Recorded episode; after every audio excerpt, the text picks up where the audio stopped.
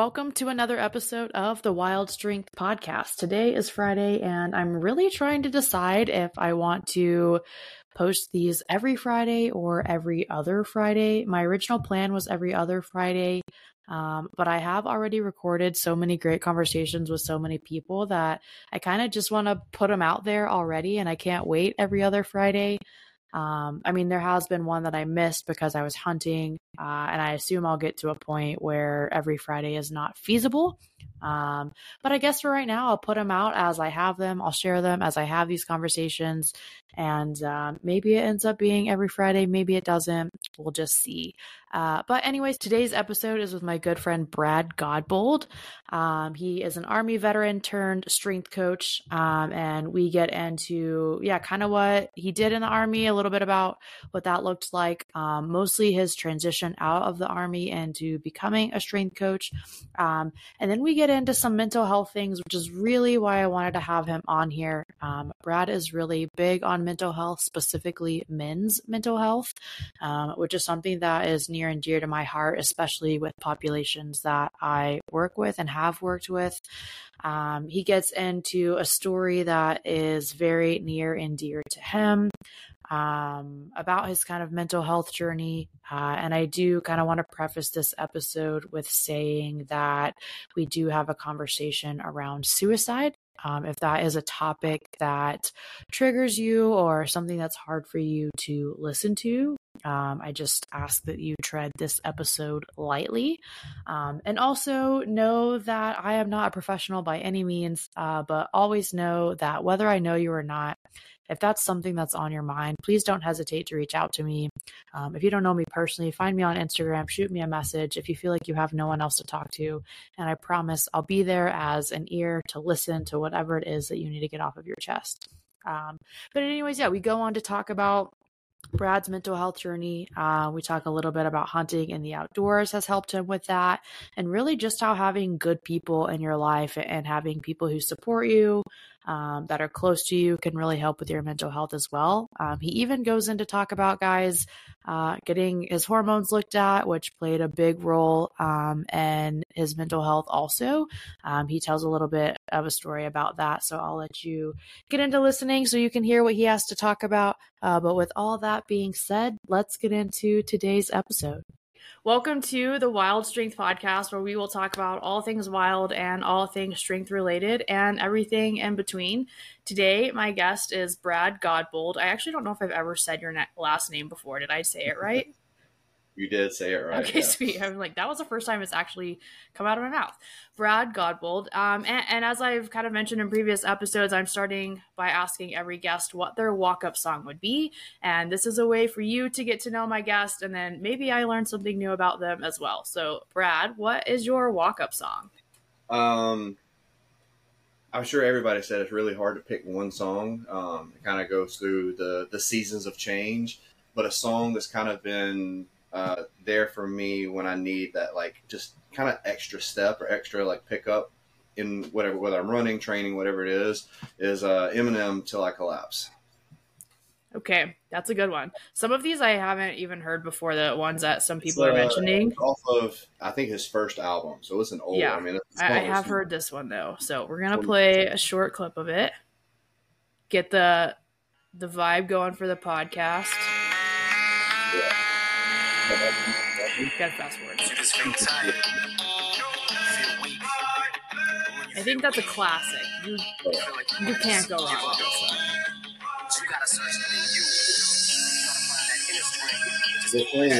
That's perfect. Uh, like an army cadence in the kind of the background, and like okay, this yeah. was a song to me even before I joined the army. Okay, that that makes sense. Which that'll get into. I'm glad you mentioned that. We'll talk a little bit about that here. Um, yeah. So this is Brad. Um, I met Brad through Instagram actually, but we have a lot of mutual connections um, mm. and strength and conditioning, um, specifically kind of in the tactical space. Um, and happened to be spending some time in North Carolina earlier in the year. He's living out there, reached out to him, um, and then quickly became like really good friends after that, and kind of the rest is history. Um, so, Brad, I'll kind of let you introduce yourself, talk a little bit about uh, your background, both in the military and as a strength coach, and then we'll see where this goes. Yeah. Um, so uh, yeah, I served in the in the army. Um, I did uh, 11 years total between um, active duty and National Guard. Got to do some really cool stuff. I was an artilleryman my, my entire career, but I uh, got to do some uh, stuff with Rangers um, towards the end of my career, which was really cool. Um, then I, when I got out, when I was transitioning, um, I, I didn't know what I wanted to do. Like I was into fitness, into sports, and, and in the army, so I didn't really have a lot of transferable skills. Um, but a mentor of mine mentioned um, like exercise science as a degree field. So uh, when I got out, I started when I was in the process of transitioning. I started looking into that. Um, found a really good exercise science program in New York, uh, which worked because that's where my wife wanted to move back up to when I got out as well. She's from that area. Um, got into school, had some really amazing professors. Um, um, and being a little bit older, kind of, uh, I my college years were my Billy Madison years. Um, I was sitting, I, I, showed up, and I'm like, uh, I'm fresh out. I started growing the beard when I got off of active duty, so I'm as I'm, most do. Yeah, so I'm um, 27, 28 at this time. Uh, bald, tattooed, bearded. I'm going to class with these 18 to 22 year olds, so I stand out obviously. Um, had a couple professors that kind of picked me out. Um, one of them just happened to be the head strength coach of the college I attended, Long Island University, um, Richard James, and he basically he called me after class one day and was like, "When you're not at home, when you're not in class, come to the gym." And I'm like, "Okay, I don't know what you want me to do, but sure, I'll, I'll go spend time in the gym with a bunch of uh, college teams." Um, so that was my first semester of school, and I it it just became apparent to me right then that I wanted to become a strength coach, and so that's what I started gearing all of my classes towards in that exercise science program. Um, was fortunate enough to parlay that into an internship with University of South Carolina um, under Jeff Dillman. Uh, came back, started grad school, um, became uh, an actual paid assistant coach at LIU. Um, left there, started sports performance program at a local um, charter school in Brooklyn. Um, did really well and successful that program. With and then it just kind of transitioned into me going to NYU as the director of sports performance.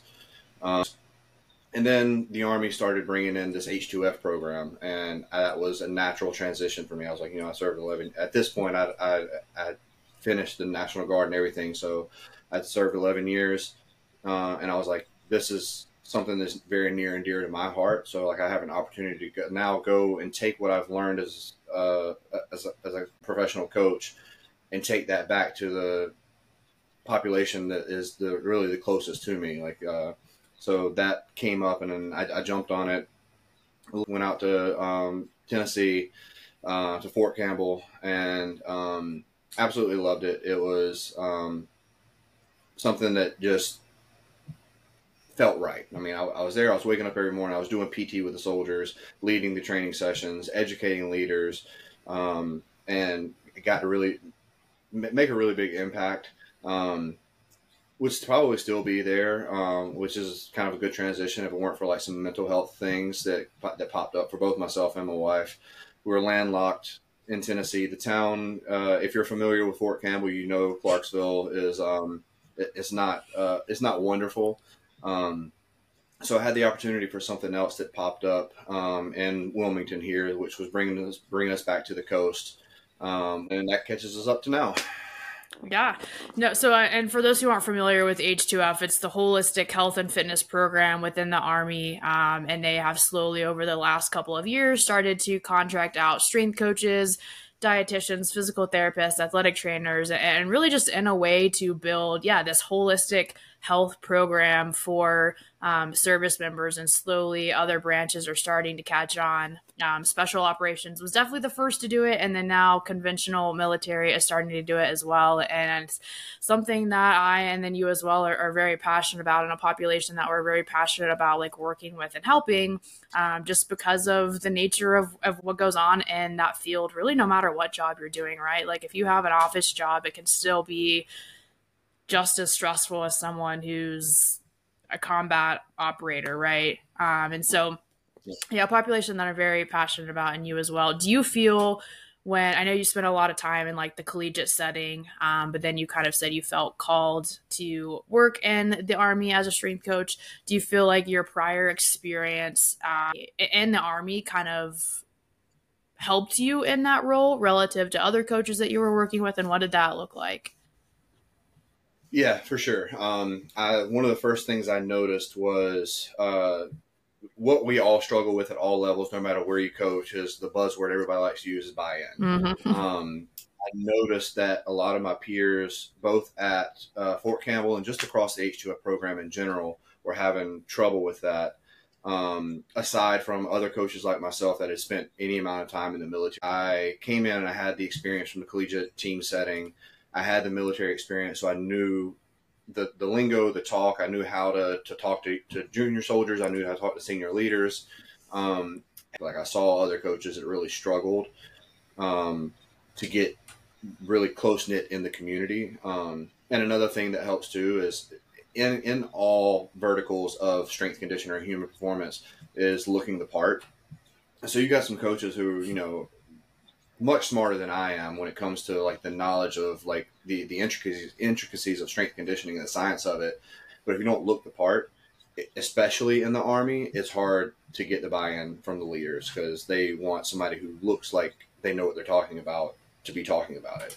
Um, yeah, so those are probably the two biggest things. In, I think too in, in the tactical realm yeah, I think too is they're already so used to being told what to do all the time from their leadership and the military mm-hmm. that now they have a contracted person who's not even in the military who's also coming in and telling them what to do. And there's kind of that like if I get told what to do one more fucking time, like yep. I don't like. I think that the like you said the, the phrase buy-in. Um, I think that makes it the hardest um, but then, in my experience, I have found that if you come in as a coach and you don't try to bark orders at them and you tell them what to do, and this has kind of always been my philosophy as a coach, no matter what college, high school, um, like military, whoever I'm working with, like if you don't want to be here, don't be here and leave. Like get out of my weight room. I don't want you here if you don't want to train. And, and granted, like in the in all settings I've worked in, it's almost been required that they were there but I would kind of mm-hmm. always let leadership or the coach know, like, I don't want them here if they don't want to be here, if that was an option, right? Like, I was working in a training pipeline uh, for Air Force Special Warfare, and obviously they're required to be there, so I can't tell them to get out of the weight room.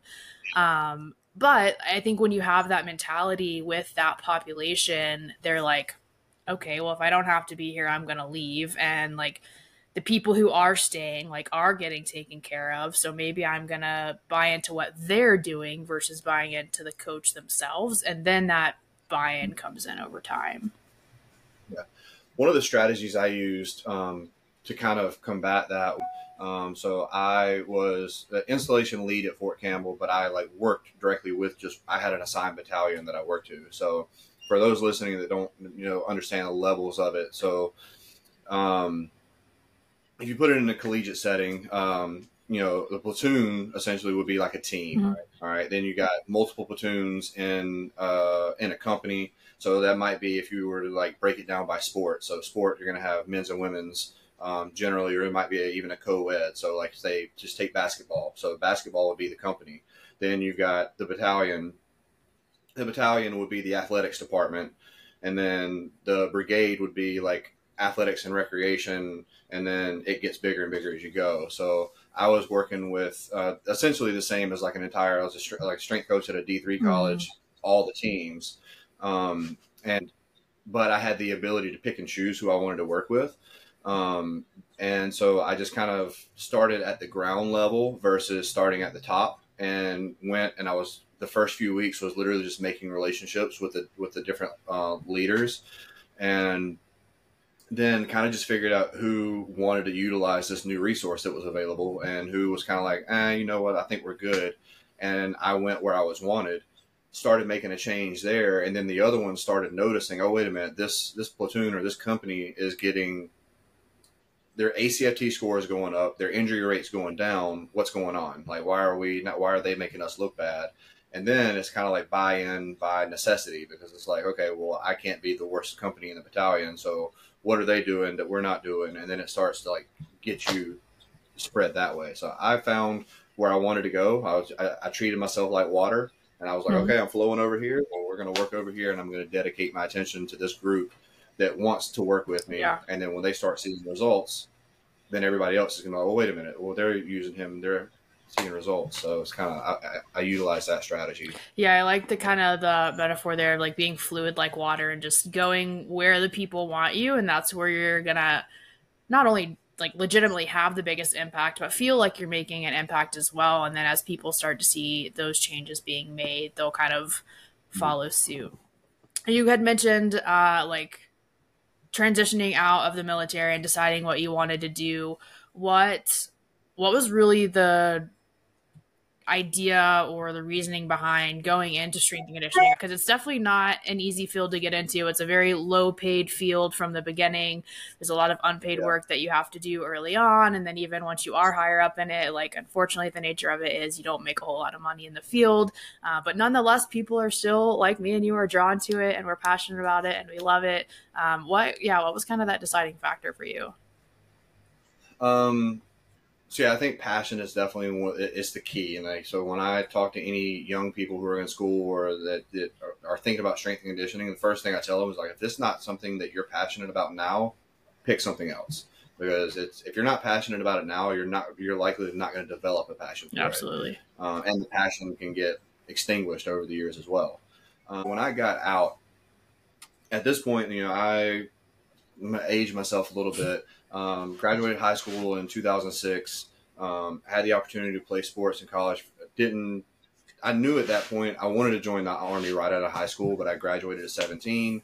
Parents were like, "You got this opportunity, you need to do it. We're not going to sign for you." So I had I had to go. I, once the, the next year when I turned 18, and I knew I didn't like college. I wasn't a good student when I was growing up. I, I was a mediocre student, didn't do homework. You know, school was not for me. Um, so I came back and I was like, I'm 18 now. You can't tell me what to do anymore. So I'm joining the army, and, mm-hmm. and I left.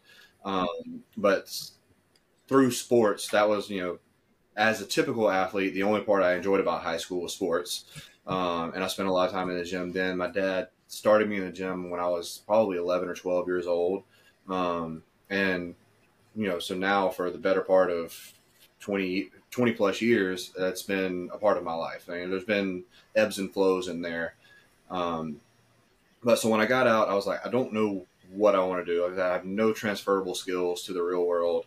Um, I knew that I wasn't a suit and tie kind of person, so like an MBA was out of the question.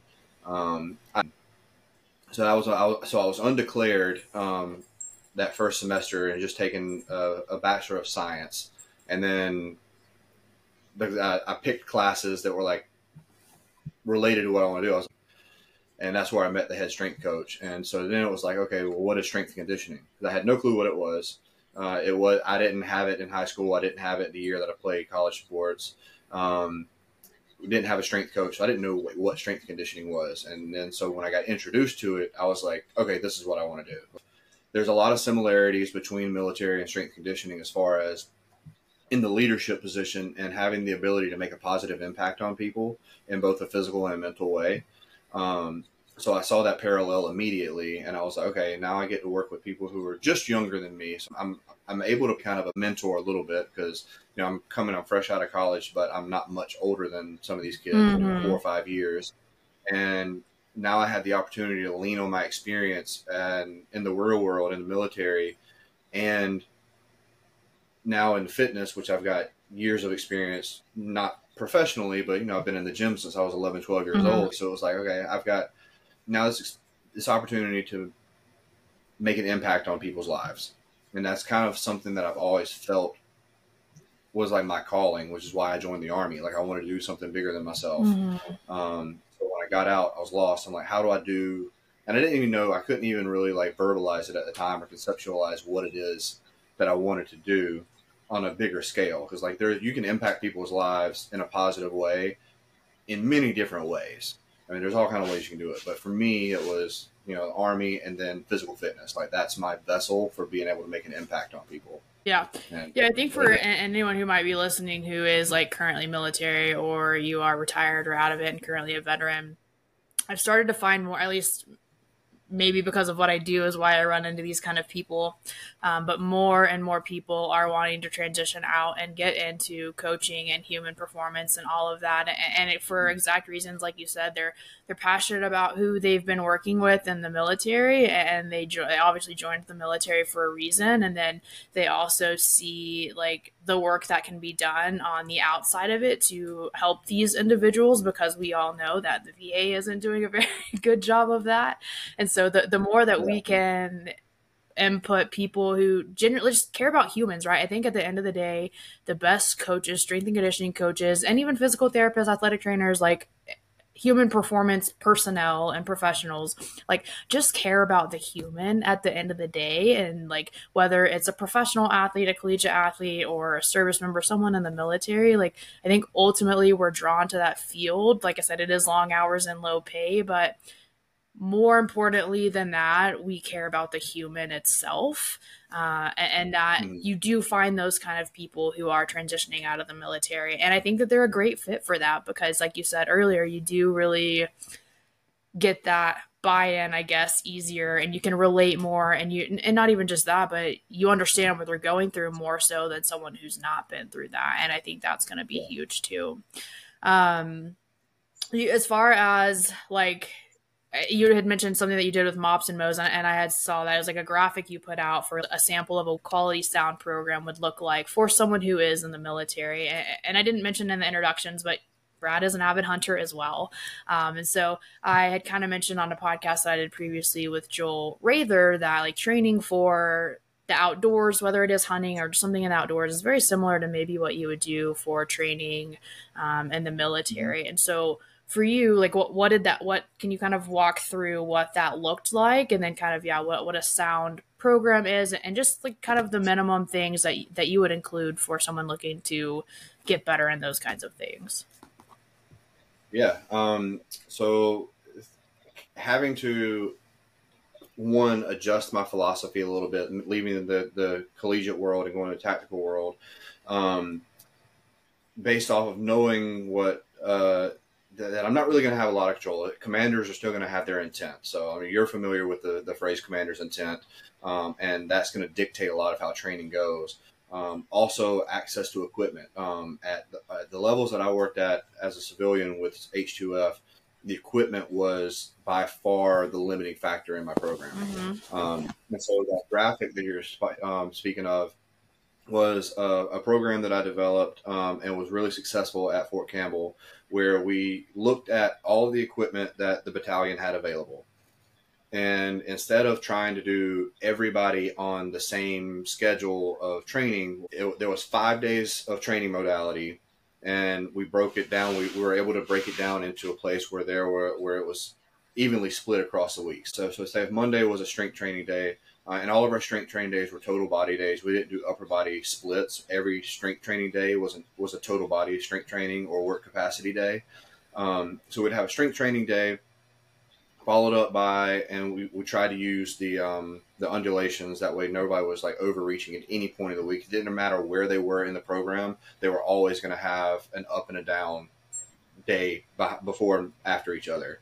Um, so it would be a strength training day then um, a low intensity running day, so more like long, like uh, fartlek runs, um, followed by another strength training day. Then, but but a lower intensity strength training day. So like if Monday we're training at like eighty five percent or higher uh, in output, in terms of output on Monday, then on Wednesday strength training we're training at like fifty to seventy five percent output.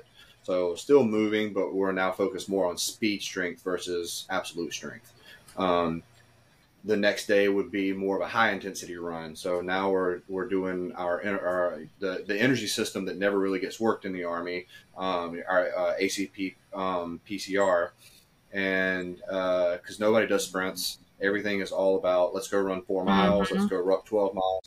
So like that's an energy system that was one of the first things that I got there. And I knew from my experience, but then coming in, paying attention, like we're not working this energy system at all. But then you look at what they're going to do in combat, and that's the energy system that's going to get used the most. Mm-hmm. Um, so that was how I was able to sell that program. I'm like, look, you guys are really good at beta oxidation and uh, glycolysis, but we're not really good here.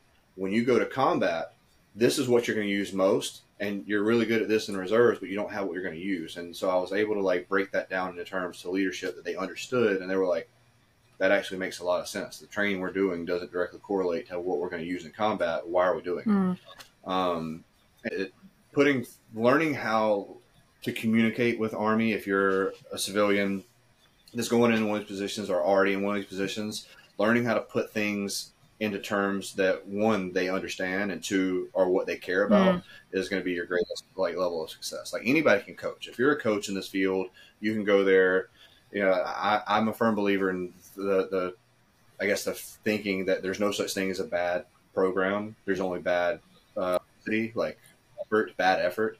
Um, so if you can write a program, great. If you don't know how to talk to people at all echelons of leadership, Mhm. that's where that's downfall. Yeah, I would agree with that. I don't think necessarily like, and anytime someone comes to me and asks me about a specific program that they're doing or that they found or, or whatever, I'm like, it's not inherently bad. And if you can commit to it and and if it works for you, and if you feel like whoever it wrote it or whoever you got it from is like they're doing it for your best self and for your best abilities, and like heck yeah, that's what makes a good program. Um, but I think more often than not, when people come to me with questions like that, it's like, well, does this person care about the masses or are they in it for themselves? Uh, and, and yeah, are you getting it from a quality coach? Quality coach. I think only the like top one percent of elite athletes need legitimate programming, like science based programming that's going to make those small 1% changes. But I'd say like 99% of the rest of the people, athletes included, like not just service members, but like athletes included, just need basic programming. And then and if you want to include advanced things, do that because the athlete can do it or the service member can do it or because they like it. Um, but you don't have to go like people just make things way more complicated than it needs to be, I feel like. My philosophy for the 99% of people, and your philosophies change and adapt as you age and get into the field more and learn sure. and talk and talk to people more. But majority of like my philosophy for the 99% is work capacity. Mhm. So everybody have a baseline strength, but like I don't need everybody to be you know squatting 500 pounds or deadlifting 600 pounds or whatever the case may be. Like there's a baseline strength that allows you to then work on the actual work capacity. Like how much work can you get done in a given amount of time, and how long can you continue to work. So that's you know for my you know soccer moms that I train or for my high school athletes there's there's baseline strength we need to get to, but then it's all about work capacity for me. Now that one percent, like you know, if I if I find myself working with a professional athlete, Mhm. um, that, that a professional athlete at a really high level, now we're going to start working into looking into okay, like for you're you're already a, a freak of nature, like you're genetically just Yeah. predisposed this level. You already are working to match your level. So like one, it's like okay, if your genetic potential is here, but you're only training here, well, let's get your training up to your genetic potential, and then start trying to make those one percent increases. Um, if you've got somebody who they're working at their genetic potential, now it's like okay, for you to get better at work capacity, we might actually need to increase your strength a little bit more. Or if we if you want to get a little bit faster, like if you're trying to get somebody to run, you know, from a four four forty to a four three forty, technique a little bit more strength is going to help them get there.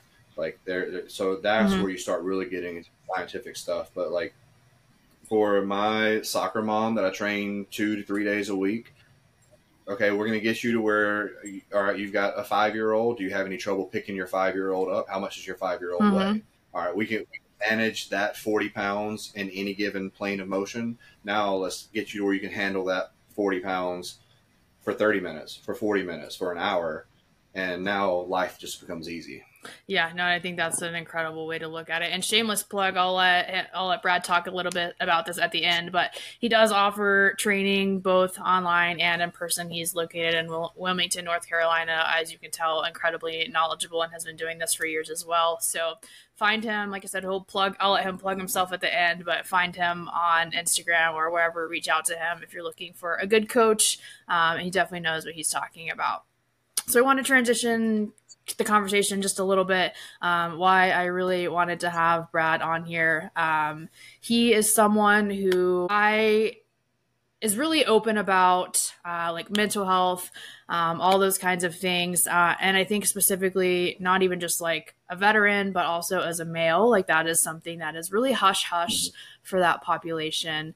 Um, and so you had mentioned yeah. early on when you were kind of giving your introduction, like you your transition out of the military and moving to a different location, and all of that was for some like mental health reasons. Um, you don't necessarily have to get into like those specific reasons, but but I'm I'm more curious as to like over over uh, like as time has gone by over the years um, have you kind of always been that person who's like open about their mental health and like who's always had people you can talk to about that? Has is that something that's evolved for you? Uh, and what do you think has like helped a lot with that? Um, so as you know, I'm open. I'll, I'll talk about anything um, when it comes to that. Um, so I'll, I'll I'll get into some of it. Um, broad broad picture, I think it's something that developed um, and there was a catalyst that made me basically adapt that mentality of you know if if nobody's going to do it then i'm going to be the one that's open about it. I'm going to talk about my problems. I'm going to talk about things that i've been there. Because maybe what i've been through can help another male who also has you know gone through the stigma especially the military where you don't talk about mental health or just as a male in general mm-hmm. you don't talk about mental health. Um, so I would say for, for the, first 20, 27, 28 years of my life, I I would say that I probably never had any issues with mental health. Okay. Um, I always just had a really positive disposition. Um, I think being in the military probably started a slow shift of that. Like, you know, certain situations you find yourself in, especially overseas, you just kind of have to like get cold a little bit to, to, to certain things. Um, and but it was when I left the active duty, um, and even being in the National Guard, it's just com- completely different. Um, completely, I mean, you, see the guys for you know three days a month, two days a month maybe, you know, and two weeks in the summer. Um, so when I when I got out, and now I find myself as you know Billy Madison in college, and the first things that were like really uh, depressing and triggering for me was just like listening to kids' complaints about trivial things mm-hmm. or what what I deemed mm-hmm. as trivial things.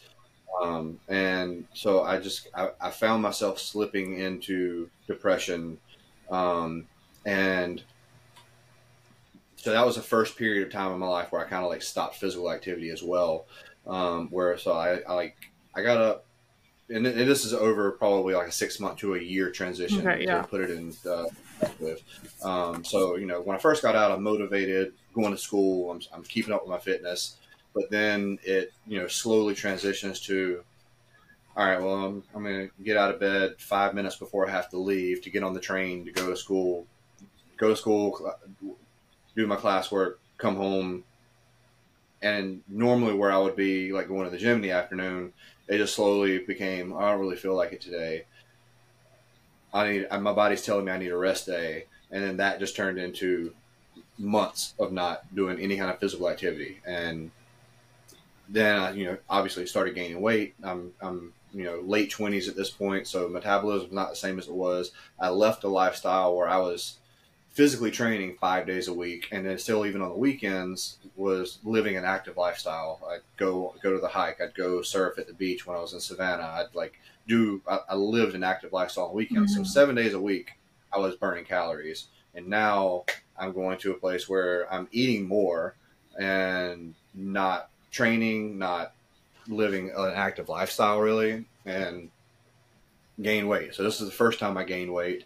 Um, had some really good friends. Um, reached out to me and was like, "Hey, man, like I'm obviously not going to call you out on social media, but I've noticed some changes in you. Like, how is how are you doing?" Mm-hmm. Um, and so had some people that I was fortunate enough that were close enough that I felt comfortable talking to about everything.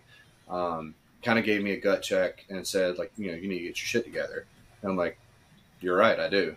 Um, so that at that point it was easy. Like I, I hadn't gotten too far gone. No medication, no actual um, diagnosis of depression, but I, I, would say I was definitely depressed at that point. Um, no, no thoughts of suicide or anything like that. It was a very mild case, and I and I got my shit together. Started going back to the gym, got in shape. Um, kind of got a new lease on life, and and that went into like finishing school and getting into a professional coaching career. Um, so COVID happens, mm-hmm. um, and I like a lot of people found myself again sitting at home. Good old COVID. Um, I was much more fortunate than a lot of strength coaches during this time, and the fact that uh, so I was at NYU at this point, and they had um, basically promised or came up with a plan where like no full time staff was going to be um, laid off or um, anything or like lose their jobs or anything like that. So like they just found ways to reutilize us. So, but I went from you know at that, you know coaching at the D three level. There's one coach for all teams, and so I was working. You know, my first team would be at six a.m. and I would leave to go home at eight nine o'clock at night. So I was on my feet literally all day long for twelve plus hours a day now to go home and I'm on the couch and I have to do like three or four like video workouts a day for the rec department. And did that if I wasn't doing that, and I was in New York, so like it wasn't like I could then just like go and spend my day doing stuff because nothing was open. I mean, even the even the the open air parks up there closed. Like they were there were the, the gates were closed. They were chained. Like you couldn't even go in open air parks. Um, so it was like I was literally just stuck in my house for for months. Um, it was during this time, uh, so this is you know 2020 into early 2021. Um, my best friend, uh, we joined the army at the same time together. We met just after basic training, went on our, all our deployments together. I mean, this I mean this was you know as close to a, a soulmate as a person could have, other than their spouse. Um, like his family is my family. I'm still to this day in, in touch with his family. I see him any chance I get. Um, but he took his own life in January of 2021, where I was already just in a bad place myself. Mm. Um, that really sent me down a really, really dark depression. Mm. And I think it was April, March or April of that year. Um, I had decided I was going to take my own life. I just didn't want to be here anymore. Um, my wife had gotten to a point where she was going back into the city for meetings on periodic basis. Uh, I knew that there was a day where she was going to be going into the city and was going to be gone for several hours. Um, I, I wrote a note, I printed it out, mm-hmm. put it on an envelope. I bought flowers and put it beside the flowers. Um, and when she left for work, I was gonna, I was, I was gonna kill myself. Um, and then uh, and I even had left in a note. I was like, "Don't go in the bedroom. Just call nine one one mm. or like something mm-hmm. to that effect." Well, this just happens to be a day where uh, she forgot like her phone or her computer or something. And so she'd been gone for this point at like, you know, 10, 15 minutes. And I'm like, all right, if I'm going to do it, I got to do it now. And it took her that long to get from the train station back to our place. And she didn't stop to like look at the stuff on the table because she was like in a rush because she forgot whatever it was she forgot. She like busted in the bedroom at the time that I had a gun in my mouth, and obviously it scared the shit out of her, scared the shit out of mm-hmm. me. Um, she handled it much better than I think I would have, or many other people would have. She was really calm um, and just came and sat beside me and you know grabbed the gun, um, put it away, and then just like hugged me and we, we, cried. And she asked me, you know, all the questions. She was like, I knew, I knew, I knew it wasn't great, um, and she just didn't realize, you know, a lot of people probably a lot of people in the coaching field are very similar in that we care so much about other people mm. that we don't ever like put on when things are bad for us because we just have to be that person mm-hmm. for, for so many other people. It's not just like ones or twosies. Like you know, college strength coach, I got 650 athletes that I had to like put on for. Yeah. And so you, you know do that for so much, for so long, and it's like you don't you don't show that things are going bad for you. Uh, and probably also due to the stigma of being a male, being a veteran, like you don't mm-hmm. you, don't you don't show your emotions.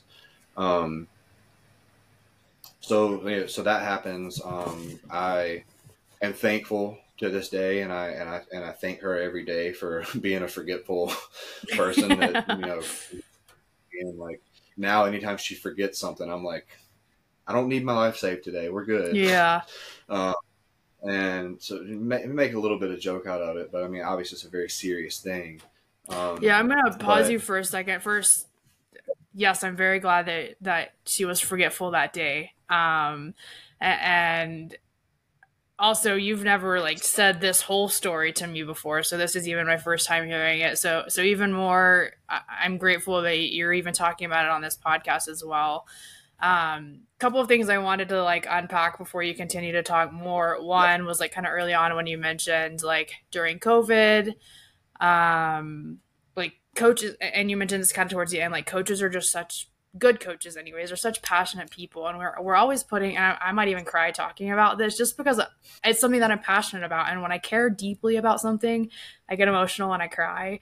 Um, but like coaches just care so much about people and we continually put other people first. And i think that's what makes a good coach a good coach. But at the end of the day like you said we don't put ourselves first and in that time you talked about covid like a lot of coaches were losing their jobs or they're like just so used to like and even for you being a veteran like on top of that you had other things that you were dealing with. So like from sun up to sundown like you mentioned 6 a.m to 6 p.m most days and sometimes even longer like we're busy we're on our feet so we don't have time to think about our problems. We're around other people we're caring for other people we're pouring into other people. And then covid happens and everything slows down and we're like stuck at home some of us by ourselves. Like I was by myself. My roommate at the time had gone home like right before everything shut down. And I spent like months by myself and like that's fucking hard to do when you're dealing with some other stuff that you've been putting off for so long and like I said, coaches like gyms were closing. Like you couldn't really even like if you were working in a university setting, you didn't really have the option to go work at a conventional gym because those were all closed and even for a lot of us like training was our outlet right? All those years that we had been putting these things aside like training was our outlet and now we didn't even have somewhere to go to train unless if you had a home gym or something like that. Um, and so yeah i think that's that's something that's huge. And, and so my my question would be as, as i paused you like moving into that what um, like i mentioned I'm, I'm very grateful that you're able to talk about this and, and all of that um, what was the biggest thing? I know you mentioned your wife came home. Obviously, she's been a huge impact for that. And like I said, I'm thankful for her as well. Um, but as you started to, you mentioned your buddy had taken his life and then you thought about taking yours and you actually got to the point where you almost did. What was the biggest change for you as far as helping you move forward and move past that? Um, I mean, it definitely wasn't easy. There was, you know, probably several weeks where, I mean, due to my own instruction, where I had, I just had my wife, I was like, just, you're going to be leaving the house more frequently. Like, I'm, you're, you're not yourself when, when you get to that point. You're, because like in, in a sane mind or in a, in a, a mentally healthy place, like taking your life is not like it's not something you like you think about it you're like why the fuck would i do that? Like so you you get to a place where you're not yourself. And so like you're not just like her coming home doesn't just snap you out of that. Um so i you know i was like hey i'm i'm gonna buy a safe. I want you to put it somewhere. Don't tell me where it is and put all of these things in that safe. And like you have the key. I don't want to know anything about the key. So it was like one was taking steps that i knew i needed to take um, then it was talking to some of my closest friends that I knew that I could trust. Um, and then they all were like, dude, like, it's great you're telling me, but like, are you going to therapy? Are you taking medicine? Are you doing like all these things? And I'm like, well, no, like, I'm talking to you. I don't need to go to therapy because men don't go to therapy. Um, and finally, one of them talked me into is like, look, I know everything's closed right now. Um, there's this app that I use. Um, it's called Cerebral. I think they're still around. Um, I haven't used it in a couple years. I still go to therapy every week. I just go to an in-person therapist now. Um, excuse me. And so uh, I download this app um, and I start. I, you have to see. Um, you do virtual calls, but you have to see a psychiatrist and a psychologist. Um, one of them is, and I still don't know the difference. One of them is able to prescribe medication, and one of them is just basically like you talk to them. Um, so you and and they talk to each other to work out your your medication. But I got on that, and it actually was was really good because now I have still, you know, most things are shut down. We didn't go back to work at NYU until like fall of, uh, or late summer, early fall of 2021. Um, so I had time on my side where I could take care of myself for, for once. Um, and so I was able to dive into a lot of the, the the recent issues that were causing me to feel that way, um, and then also just unpack the the years of trauma that have been like just put in a box and shut the lid. Um, whether it was you know things in the military, um, you, know, caused diagnosed or undiagnosed PTSD, childhood trauma that nobody ever wants to talk about because uh, why. Um, mm-hmm. So just got to unpack years and years of stuff over the next couple of months. Um, and got me on medication. Um, I was, you know, I think I was taking 300 milligrams of Wellbutrin a day, um, and one other thing I can't remember what it was, but um, those were the first big steps. Was actually talking to somebody, a qualified professional, not just your friends. Like talking to your friends is great, yeah. and that's a, and that's that's a positive step in the right direction. Um, but actually, like getting help from a qualified person that knows how to help you deal with things. Like your friends might like listen to you and be supportive, but they don't know how to help you actually process and deal with with certain emotions or certain memories or or whatever it is. Um, um, so I got into therapy, and then another another good friend of mine. Um, I'll plug people on here. So Johanse Bolden, a traveling man on Instagram. Um, I've become Instagram friends with him as well. Um, most of the people that I would call my closest friends now, I've actually met through the the network of mm-hmm. Instagram mm-hmm. and like uh, mutual friends and things like that. I always talk crap about it, um, but like, and how much I hate social media, but it's brought some incredible people into my life, and for that, I'm thankful. Um, so I was talking to him, and he was like, "Man, you know, I understand. Obviously, you got some like actual legitimate mental health things going on." Uh, he was like, but you need to, you're in your 30s now. Things aren't going to work the same way they did through your teens and 20s. Um, have you had your um, your blood work done? Test your testosterone levels, your estrogen levels, all the, all your different hormones. I was like, I was like, no. I was like, I train all the time. Like, why would my testosterone testosterone should be fine? And he, he convinced me to get it tested. And it turns out, like, my testosterone was like just almost non-existent. Um, my wife did it with me at the same time just to check her hormones, see how her things were going. She actually had a higher testosterone count than I did at the time. Um, so got on TRT, um, and finally actually got on TRT in um, January of 2022. Uh, so not even two years yet. I've been on that. Um, and you know, granted, this is you know 2021, so only you know two and a half years ago at this point that that you know I had a gun in my mouth. Um, so 2022, basically, you know, almost a year later, I'm finally on TRT. I'm in therapy. I'm taking medication. Um, turns out that the hormones were honestly a big part of it. There was obviously a lot of real sadness and depression from going to being a super active person to and interacting with humans on a daily basis to sitting at home and not interacting with anybody. Mm-hmm. Um, the hormones during that time also took a hit and and so once I got all of that in check, um, probably around June of 2022, through talking with my um, TRT uh, doctor and my psychologist and psychiatrist, was able to wean myself completely off of um, depression medication. Um, it was it was a slow process, but so I've been off of Wellbutrin and the other medicine um, for a little over a year now, just clean. So I'm I'm on TRT, um, low dosage, not like you know trying to. What I actually got on it to lose weight, not to get Mm-hmm. jacked. Um, but uh, it does help in that front. I'll be honest. Like you know, having your hormones in the right place, it helps your body look and feel the way it's supposed to.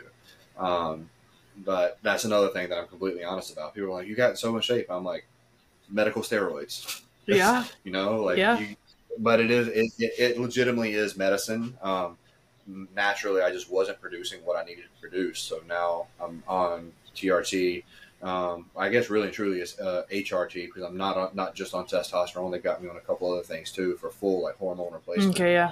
Um, but yeah, so that uh, another plug along with going to see therapist and and all that. Like men in your thirties, like go get your hormones checked. Yeah. Because if, stu- if if you're feeling like shit when you never felt like shit, if you don't sleep, if you don't have a sex drive, if you're just tired all the time, those are all the big symptoms for low testosterone and not only low testosterone but high estrogen and like uh, high cortisol levels your you know blood pressure could be all messed up like insurance to pay for it but if not there's a lot of clinics out there that are super affordable out of pocket where you can like get yourself fixed. Yeah, I don't think a lot of people recognize like what's going on internally, physiologically, insert whatever related word when there are mental health issues going on. Like it does start in the brain, but it does play out in all other aspects of your health.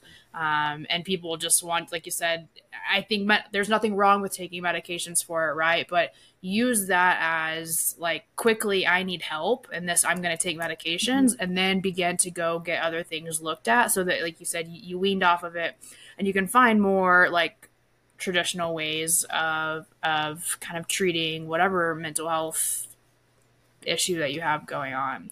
Um, and they mentioned like you are a hunter, kind of want to tie hunting into this a little bit as well. Um, do you think that that like hunting and being in the outdoors, like specifically in that time of your life, like played a role in just being able to like whether it was release some things or just like change your environment? And do you think that that kind of helped with with some mental health things as well? Yeah, I mean, during that time, that was really the only thing you could do was, you know, li- living up in New York, um, just not far outside of the city. There's lots of opportunities for hiking, um, and that was the one thing we could do. So, like the days that I was able to just go out and be in nature, and, and that's kind of just my entire life. I just feel better outside. Um, you know, I'm not going to get into all the like, you know, Liver King grounded stuff, but there is there definitely is something to being connected to nature. Um, I always feel even today like I always feel my best when I'm outside. Like a lot of times when I go hunting, like I I'll go with not not even the intent of like shooting anything. I just want to go sit in a tree and be quiet and like listen to nature Mhm. and watch nature. Um, now, if I like right now, I've actually got to put some meat in the freezer, so I'm not going to turn down an opportunity. no hunting with zero intent right now. right right now I need to put some meat in the freezer. So um, uh, really fortunate that uh, you know there's a lot of public land around here that I can go hunt, uh, and live in an area where um, I have the opportunity to hunt black bear. Um, and there's a place nearby, and I got my I, I got a tag for North Carolina. So um, come November 11th, I'll be in the black bear woods. Heck Um, yeah. so. Yeah, I'm I guess some of excited for you. Um, my my black bear hunt did not go. I mean, it went, very well. um, just wasn't able to execute. Um, so yeah, I'm excited. That'll be really fun for you. Oh no. I was gonna say, yeah, being outside is, um, especially if you grew up, even if you didn't grow up that in that lifestyle, like find ways to get outside, be in nature. Like you don't have to be a hunter. Yeah. Yeah, go hike, but like there, there's definitely, you know, again, without getting all like whatever. There's there's something said to being connected to nature, and I, I'm not saying go outside and be barefoot and don't wear sunscreen Yeah. but uh, wear sunscreen. You know, wear some wear something on your feet, but uh, just be outside. Yeah, there, there's definitely a health benefit to that. Yeah, I would agree. Both through like personal experience, and then like there's legitimate research on it as well. Um, but and yes. you had kind of mentioned during COVID, I was living here in Colorado at the time, and like I was in grad school, but I had come out here for grad school for the purpose of like I wanted to be in the outdoors and through being a full-time student and like having an internship and a job like 12, 13, 14 hour days sometimes. I never got to experience Colorado for what it was. But COVID yeah. ended up being like despite any mental health things that might have come up during that time a blessing in disguise because my life slowed down and I finally got to get outside and I don't think had I not been here in Colorado, like I think over the span of a couple months, I did a hundred miles of hiking and all these different places, and like that was huge for me. and had I not been able to get outside and do that, who knows? Who knows how things would have ended for me, right? Um, but yeah, there, yeah, there's there's legit research on it, and, and if if nothing else, if you're afraid to see somebody, like to go seek help, if you're afraid to talk to a friend about it, if you don't want to be on any medications, go outside and and you'll see some increases some like increases in your mental health i promise. Yeah. Go outside get your heart rate up sweat eat good whole food and like that's the start. Like yeah. stop eating processed food. Go outside put some strain on your body. The body is designed to move and be outside. Like you, if you can do those three things and get some sleep so four things like get real quality sleep those will help a lot but you might still be in a place where you need to talk to somebody eventually. But like those those four things, if you can do those, your life will improve overnight. Yeah, absolutely. I would agree. Well, we are coming up kind of on an hour here. Um, as I kind of mentioned before we started recording, uh, I'm going to ask all of my guests at the end. Um, what does wild strength look like to you, or or how are you embodying wild strength in your life currently? Uh, wild strength. Um, I think right now for me, the the way I'm training is just to make life easy.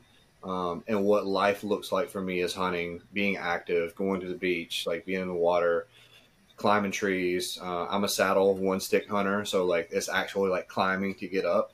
Um, but wild strength for me is just being being good at life. Mm. Um, and whatever that life is for you like you don't have to be as active as i am um, or other people are but like train and have a baseline strength that just accommodates whatever lifestyle you live. And i think right now that's how i would answer that question. Yeah. No and i would agree. I think um like in each day that can look different right? Like maybe one day yeah. um all you did was go outside for a walk, but like the next day you were able to get a good training session and and that what wild strength means to you. And I like that you kind of said right now that's how I would answer that question because that can be ever evolving and it can look different day to day or week to week. Um, so I think that was kind of a really good way to end that one. This has been really great. And once again, thank you for being super open about that time in your life um, and for talking about that. I think, like I said, especially in men, um, mental health is very a hush hush topic. And, and um, so not only sharing your story, but also kind of talking about how you kind of got through that and what kind of help you were able to seek out. And hopefully, anyone who listens to this who has maybe gone through something similar and is kind of in that place where they don't know what to do. I hope that they were able to take something away from this, and that was the, the real reason why I wanted to have you on and for this for this episode. So that's been great. Um, tell people where they can find you. I, I, mentioned kind of a shameless plug in the middle of this recording about uh, your training and, and you're offering some online training, but where can they find you on social media? How can they get in contact with you if they are interested in working with you? Yeah. Um, so Instagram is the best place. Um, my primary page is um, just underscore Brad underscore Godbold underscore. Um, I have uh, links in there to it, but my like fitness page that I'm I'm developing my online coaching um, thing actually right now is something that is the newest thing in my life is I'm really diving into building my online coaching business. Um, but you can find that on Facebook and Instagram at First Law Fitness. Um, that's just first with the, the number one in ST Law Fitness. Um, and I'm going to be rolling some stuff out there. I'm using Trainerize as a delivery platform. Um, so you just, you know, it's one more app on your phone, which what's one more app to, to anybody nowadays? Um, but gets your custom programming delivered right to your phone. You can record everything.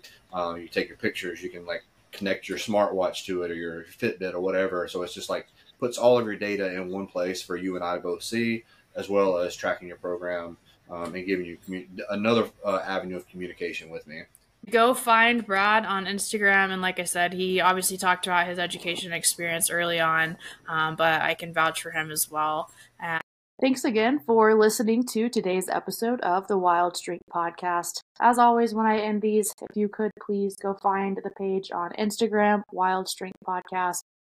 Give it a follow. There you can find clips of the podcast and recordings. Um, these are also posted on YouTube where you can watch the whole video, um, as well as streaming on Apple Podcasts and Spotify Podcasts. So if there's a platform that you prefer outside of those, and maybe I haven't posted there yet, let me know and I can figure it out how to get there. But I do know I kind of just stuck with the main ones um, to begin with, and that is your biggest way to show me that you support this podcast and that you're listening and that you enjoy it. And I appreciate that a ton.